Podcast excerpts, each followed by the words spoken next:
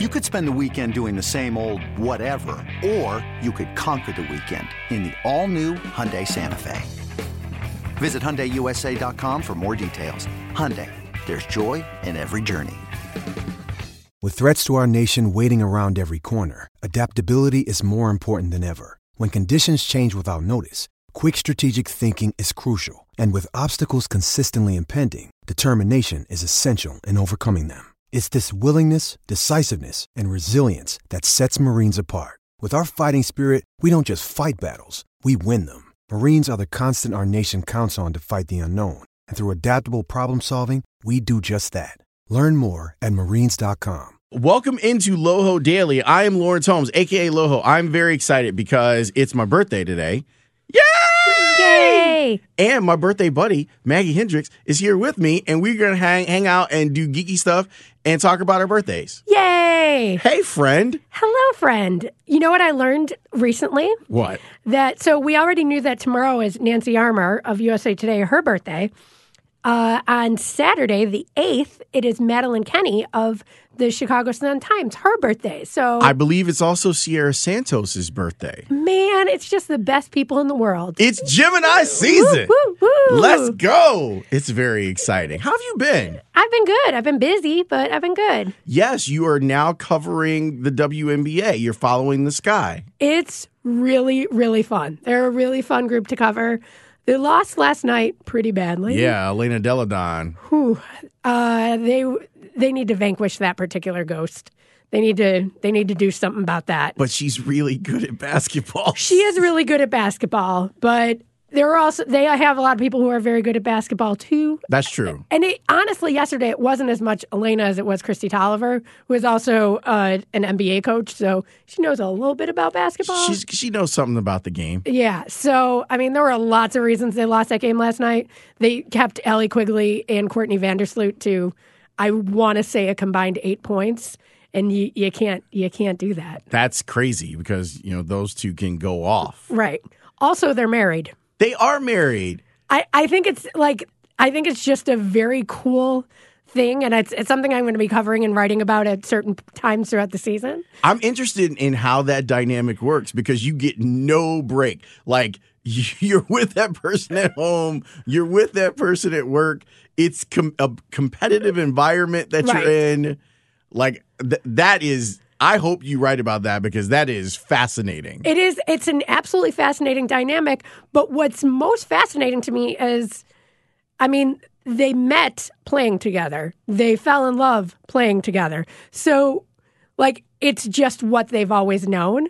So, like, unlike say if Panther or Pete shows up here, and we'd be like, "What the heck? What are you doing here? Get out of here. what are you doing here?"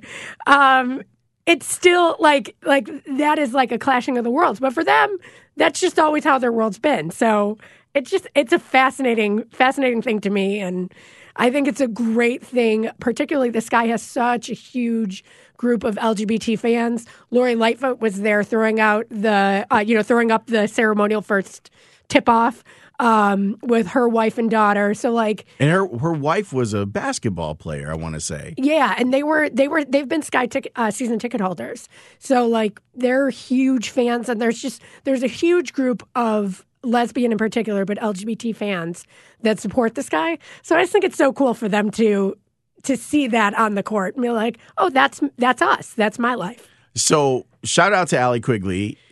Not, I mean, I don't want to exclude Courtney, but Allie's a DePaul. She's DePaul, she's Joliet, she's she's one of us. So, so get this. I, I'm just reading the the uh, the alumni magazine, and it's so funny because they do everything by date. You know, that, does Mizzou do, do this where they tell you what's going on with particular people? By the by the year you They graduated, yeah, yeah. So so I'm reading it and I ran across obviously our buddy Matt Bowen, who most people don't know. Matt Bowen has a master's degree in, in English from DePaul. Of course he does. Yeah, because he's Matt freaking Bowen. He is honestly one of the smartest people I've ever met. So so he's in there and I'm reading about it and I look up I'm like, oh, there's Sam Quigley, there's Allie Quigley, and they're both doing great things. And it's just like it's it, it's so like no one is put kind of above anyone else. So like the font is the same for Matt Bowen as it is for Allie Quigley as as it is for me. and it just made me laugh. I'm like, Allie Quigley is like such a star. Yeah. And it's just like, oh, Allie Quigley is another All Star game. You know, like, it's like oh, she oh, won the three point uh, contest, contest, again. yeah, oh, okay. so boring of Yeah. all that stuff she's doing. But it's congratulations to to her and Courtney, and I do think it's going to be a really cool thing. This for you being back on a beat. Yeah. It's it's fun. It's it's very different. And even like like when I was on MMA, that was still a big huge beat with hundreds of athletes and and fights and promotions and all sorts of things. This is so concentrated. It is 12 athletes and one coach that I pay attention to. I mean, and that is that's really it. And so it, it's funny. The other day I was at practice and it was the first time that all the players recognized me, remembered my name, said hello to me, and I was like, oh, I feel like I feel like that is a step in my in like in starting relationships and making sure that I that I'm really owning this beat. Do you think, in that regard, the striking red locks helps you? I you know it may it may Julie needs to never show up at practice because they'll oh, confuse us. Yeah, you're right. So Because people do that anyway. We do that. We get that all the time. I get. I when Julie did the more than mean, I had multiple people congratulate me on the Peabody, and I no was like, way. I was like, well, that's a good friend of mine. We I, do a show together. We do. Well, we weren't at that point yet, but um, we do. We were. I was said like I'm, I'm good friends with her, so I'll pass that along. Okay, but Yeah. you do both have a Gracie Award. We do both have a Gracie Award. So for people who don't know, what's a Gracie? The Gracie is uh, given out by, I believe the name of the foundation is the All Women in Media Foundation, and it uh, it looks at women's contribution or contribution to telling women's stories in media. So, like, you could win a Gracie if you told a, a woman's story particularly well in some way. So if I were the executive producer of the the Julia Maggie show, I could win a Gracie. If we had an executive producer, yes, yes, you could. Uh, but as such, it's just Julie and I who won it, uh, since we don't. But I'm excited because we're going in. We're going to New York for the, like the awards luncheon in uh, June, That's so great. and Mitch is coming with us. No way. Yeah, I'm really excited about all that. So, and I, I'm excited I get to go fabric shopping in New York. So is this going to be like a super like fancy thing?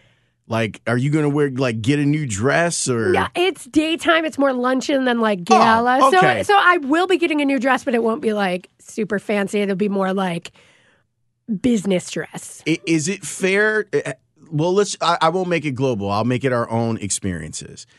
I hate getting new suits or like fitted for.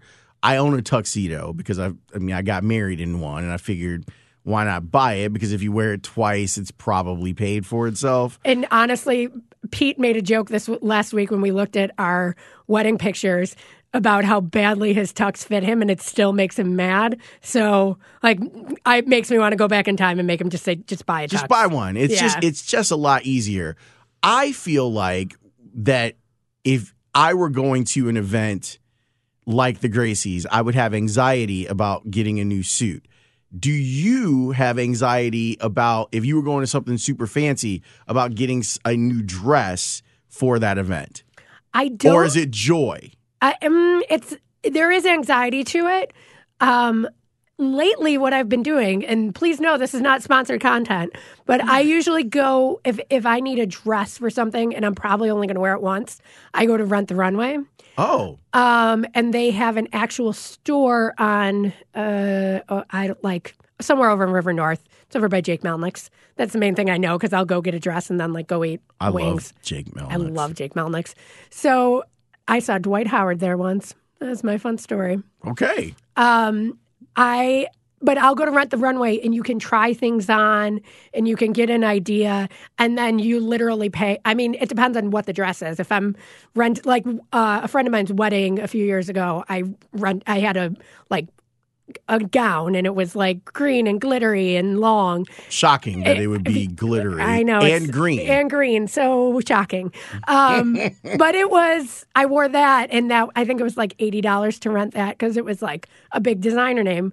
But like you can also rent uh, like a, you know, like a business work dress for like 30, 40 bucks too. So, and then you don't have it sitting in your closet, never wearing it again. I, I just have found that there is a lot of I if you're looking for men to be vulnerable, the getting fitted for a suit is a vulnerable time for a man because I don't know if we ever look at ourselves that way. Right. I I tend to think that women are more particular about angles and what do I look like from this direction and and we're just like oh I'll put on some shorts and um, go outside Yeah. and when you go into there and you see yourself in the 3D mirror, it's like, oh, oh, Yeah. someone loves me. Oh, that is that is unfortunate for her that she loves me. Because look at this. This is awful. No, I mean, I think there is something to it. I think there's something to women knowing, like we we are forced to, whether it's by society, by our own choice, whatever.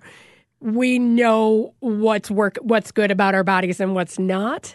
Um, so I think it's a it, while there's still anxiety, there's not that like, oh God, anxiety. Yeah, we're I, I, I and again, I'll make it mine. I'm shocked all the time. Like you go in feeling good, and here's what I've now figured out: instead of going to get the suit when you're like totally in shape and like right after a workout, don't do that. Like, no, go have a cheeseburger first. Yeah, and and because that's when you're like, oh, I need the room. Need Yeah. a little room right here. Doesn't need to be so tight. All right, we'll stop talking about this because there's other stuff I want to talk to you about. Star Trek. Star Trek. So you wrote something about Star Trek and someone asked you to write it? I have now written two things for StarTrek.com. What? Um, the next one will be coming out sometime next week, and it has to do with sports. I know. Parrises squares?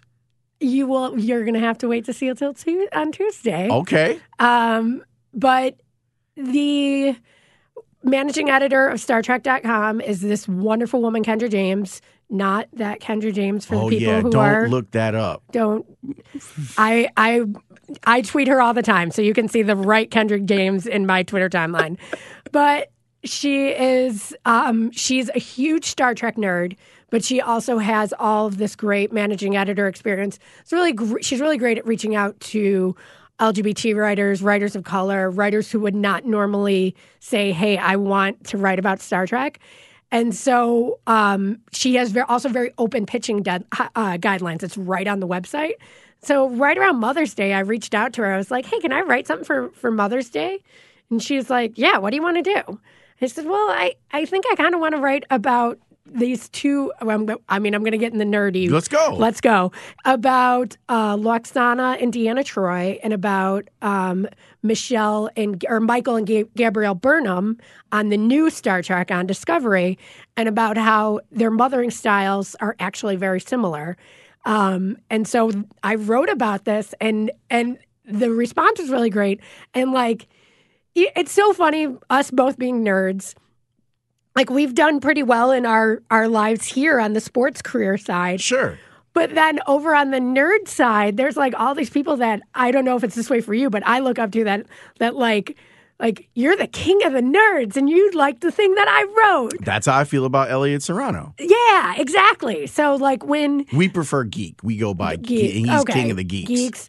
Um, Swapna Krishna, who writes for Sci-Fi Fangirls and like is like just brilliant about her and anything sci-fi and just breaking it down. She said, "I've never thought about this, but I really like this article," and, and retweeted it. I was, I was, you couldn't say nothing to me. See, but the, you're well. The other thing is that you're a really good writer. Well, like that. you. That helps in, that regard. But I'm with you 100 percent on getting that that geek credibility Yeah, because we have it with each other, right. but it's something else that we really love, and being able to share it with other people that feel similarly. That being said, I am overwhelmed at C2E2. I've figured this out about myself. I can't do it. It's just too much. Like it's sensory overload. Yeah. And you find out how far behind in the geek game you actually are. I can't. I've now sworn that off. Unless someone were to ask me to host a panel, Right. Which I would be down for. I'd love to do that, especially if it were a Star Trek panel. That would be great. I'm so Yeah, call, Lawrence and I'll co-host the Star Trek Dude, panel. Call we, us. We should, especially with the new Picard series coming out. Okay, we're gonna have to. We'll we'll talk afterward. We're gonna have to figure out how you do that, how you get in with that crew. We need to get in with that crew. Right. Why do you think why do you think uh, TNG struck a chord with us?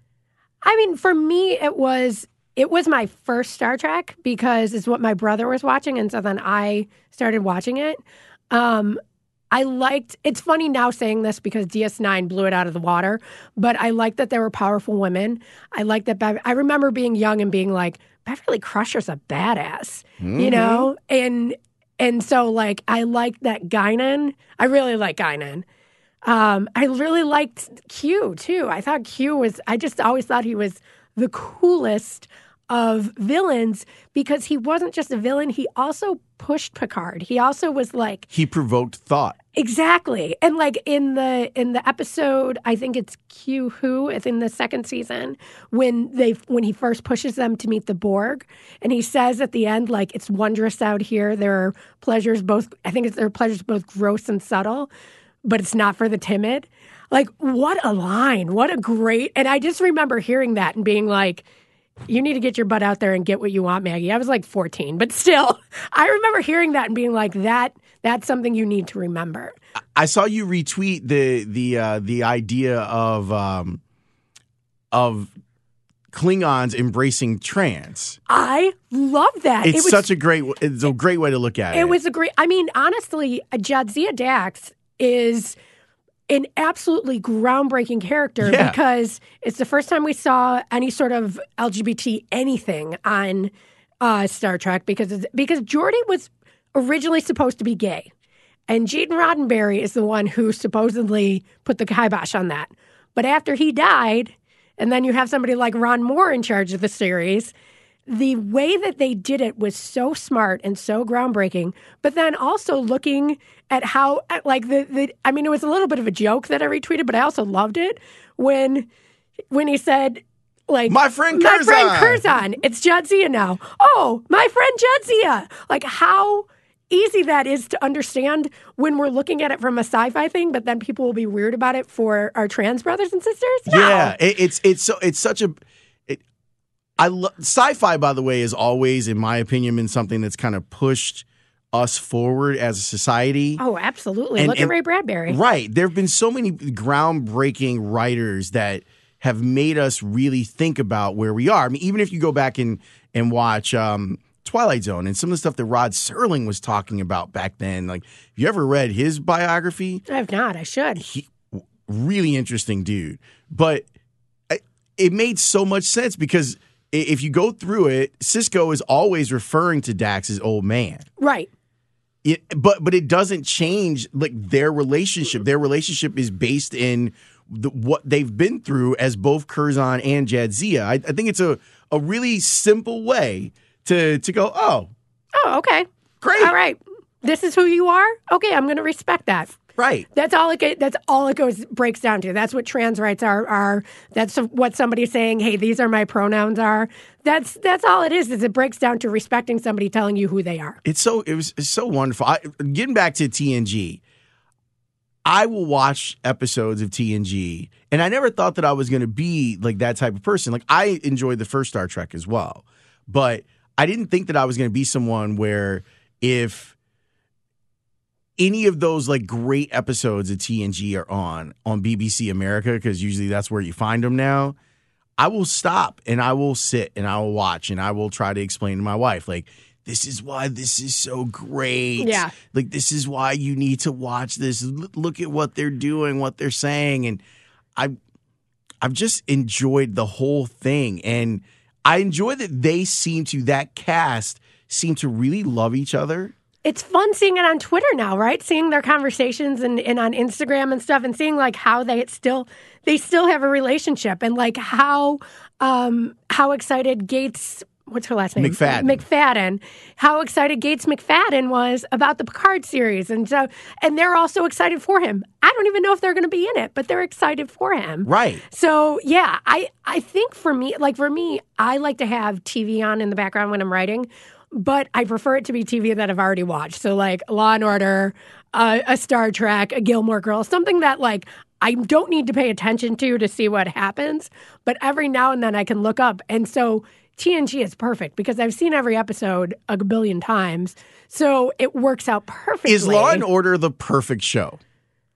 Eh, here's here's what I mean by It's that. the perfect Maggie. recipe. It, it really is. It's like, okay, they, and they they give you the rules. Here are the rules. The rules are there's a crime. We're going to take the first 30 minutes and investigate the crime. The second 30 minutes are going to be all about the trial.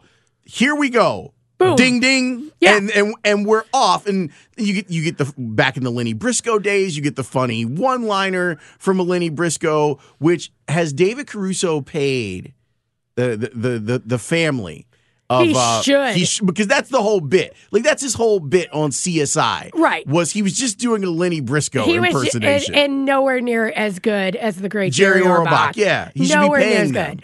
Yeah, I like it was such an up and down thing, but I think it's an up and down thing because of more because it's going to get too deep, but the way society has changed and gone up and down. So like if we're in a re- like late basically late 90s is when it was a little bit not great. Like they, they were they were struggling a little bit. Well, that's also the point in time when our economy was fantastic. It was the late Clinton era. Like the crime wasn't as bad. So there were all these things going on in the country that were really good. So a show about murder isn't going to be as good. But man, the second 9/11 happened, I'm not saying it's good that it did. I hear the tone of my voice. But one when things started going bad, Law and Order started getting really good again. So oddly, I think that that Law and Order's recipe is so good. It just is sometimes the ingredients weren't as perfect. so do I have this right? You had never delved into the Marvel Cinematic Universe? Yes, that is true. So you did this now, right? I did it now, To get yourself ready for Endgame. and I and I've seen Endgame. And Oh, I loved it. Really? I really enjoyed it. I'm really glad that I went and did this experiment. The only thing I had seen was Black Panther, and I'd seen Black Panther because it was It was a cultural Panther. movement, yeah. yeah. You had like you had to see it. So, and I liked it, but I wasn't like there wasn't enough of the rest of the MCU to get super excited I- about. and if you hadn't grown up and it hadn't been your thing, Right. I wouldn't even necessarily known it was a big MCU thing. So then I um but yeah, when Endgame when all of the ads for Endgame came out, I was like, this kind of seems fun. And ha- the great thing was having Julie and Chris Dickens and Adam Stasinski like kind of be my guides in this. And I kept frustrating them because I would just watch either what was ever whatever was on or whatever I could stream for free. So like I watched Iron Man three, then two, then one. oh my God. they were ready to kill me. Well, I mean, if you watched Iron Man 3, you were probably like, this, what is everyone excited about? This Yeah. is awful. Um and and I watched Guardians of the Galaxy two, then one. Though I like two better than one. So that's, you got to see Don Cheadle turn into Terrence Howard instead of Terrence Howard turn into Don Cheadle. I did, and Team Don Cheadle. Facts. Um, but yeah, so I I watched it all bizarrely, but I still I what I've decided I liked about the MCU is that there's something for everybody. So like if you're a space nerd like me and you, Guardians of the Guardians of the Galaxy. If you're into history, you got Cap. If you're into weird technology, you've got either Black Panther with with Shuri or, Or Iron Man. Or Iron Man. You have so many di- like whatever your particular brand of nerdery. Like if you're into witchcraft, you've got the Scarlet Witch. Like whatever it is, then you have found it. If you somewhere. like fantasy, here's Thor. Exactly. Like I just I love that that it just has these little bits of everything and it's like you can find your world within the Marvel comic universe. Yeah, I, I'm a longtime Cap guy. I'm a Cap apologist. I even ha- I think that's in my Instagram bio. uh, I, I love Captain America, and I really love what Chris Evans did with the character. Yes, abs- he was I think honestly the like main people. So Iron Man, uh Thor. Cap- Thor, Captain America. I think that was such perfect casting, like perfect cas- casting. I could not imagine anybody else in those three roles. Well, they they hit hit Iron Man out of the park. Like Robert Downey Jr. as Tony Stark was inspired. Yeah. absolutely inspired. Yeah, you want to? I'm gonna get real geeky. I talked about this on the air, but I wanted to share it with you because I did a second watch of Endgame. okay. Okay, and so now I'm I'm actually like looking for stuff Yeah. and and I've joked about this on the air that the first time I understood that a lot of this was about family, whether it was the family that you have or the family that you choose. Right. And in some cases, the family that you choose is better than the family that you're born into, and that speaks to a lot of different issues. But I really like was like, okay, like I'm getting it now. Like I'm getting all of this stuff on the second watch. The other cool thing was I'm sitting there and the scene where Ant Man returns, where Scott like pops up in his storage locker. Yeah. Ken Jeong is the security guard. I don't think he has a line in the movie, which is hilarious considering how funny he is. He's reading a book, and I'm like, huh, I wonder. I'm like, okay, let me write that down. Let me see. The name of the book is Terminal Beach by J.G. Ballard. And it's a sci fi book, a lot of sci fi short stories, the first of which is called Endgame. Wow. That is some deep nerdery. I, love know. it. I know. So I ordered it in the theater. Oh. Like in the theater. I was like, Amazon, boom, there it is. I'm going to have that and I'm going to read all of that and see what else is in there. I just, I really enjoyed it. And um, you Mel laughed at me because I had a free night. Like the Cubs had, Cubs were off. Wait, right? Cubs had played during the day. White Sox were off. No basketball. I was like, I got nothing going on. She was gone. Yeah. I'm like, I'll go to the movies for three hours. Right. and I really thoroughly enjoyed it. And I, I just thought that they did a good job of bringing it all home. Now, and I've said this on the podcast before, I still have um, Infinity War as number one. As much as I Uh, hmm. loved Endgame, I had Infinity War number one. But I thought that Endgame was satisfying. Like you got what you needed Yes. from it, and which is what I didn't get from Game of Thrones. I, I didn't get No. that at all. I didn't No. feel so. So you're a writer, Right. You craft stories. How important is it for you to leave the the reader satisfied at the end of whatever it is you're writing? Does it ever cross your mind? Honestly, no, that doesn't cross my mind as much as did the story that I want to tell get across. So if if you're at the beginning, uh, if you're about to write Endgame, and your story is I need to wrap up everything on Tony Stark and Captain America, how do I need to tell this story? To me, like if I were in that position, the most important thing would be making sure the story is thoroughly and well told. Whether that satisfies you is on you. So, do you know who uh, Anne, Anne Lamott is? She's she's a writer and she writes about writing a lot.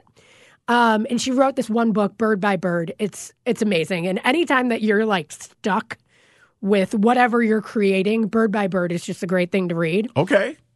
But one of the things she talks about, and this has helped me like just tremendously in my career, is once something is is on the page and published and put out there, it's not yours anymore. It doesn't belong to you anymore. It belongs to the readers. So you have to let it go. Like whatever you've written, you got to let it go. If people have questions, answer them, but don't like get in an argument that they understood it wrong because if they didn't understand it right, it's because you didn't tell it right on the first time. And so, like, in my early days of writing about MMA, I would get in these long conversations with people about, like, well, you didn't understand what I was saying.